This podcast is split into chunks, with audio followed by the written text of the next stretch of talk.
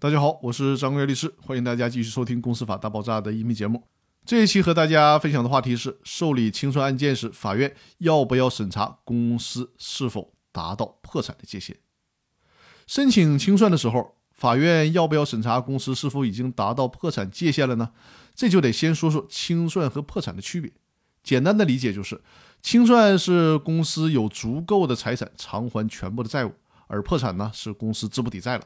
没有足够的钱来偿还债务了，所以说呢，在公司清算当中，先针对个别债权人进行单独的清偿，这不算事儿，这并不是属于严重违反清算程序的行为。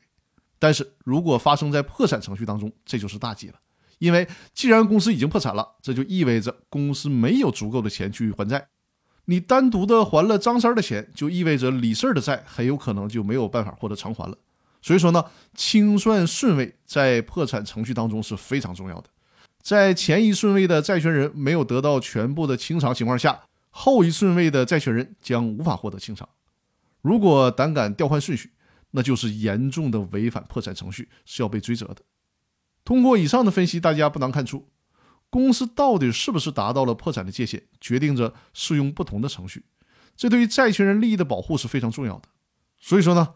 在申请清算立案的时候，就已经有证据证明公司已经达到或者是极有可能达到破产界限的。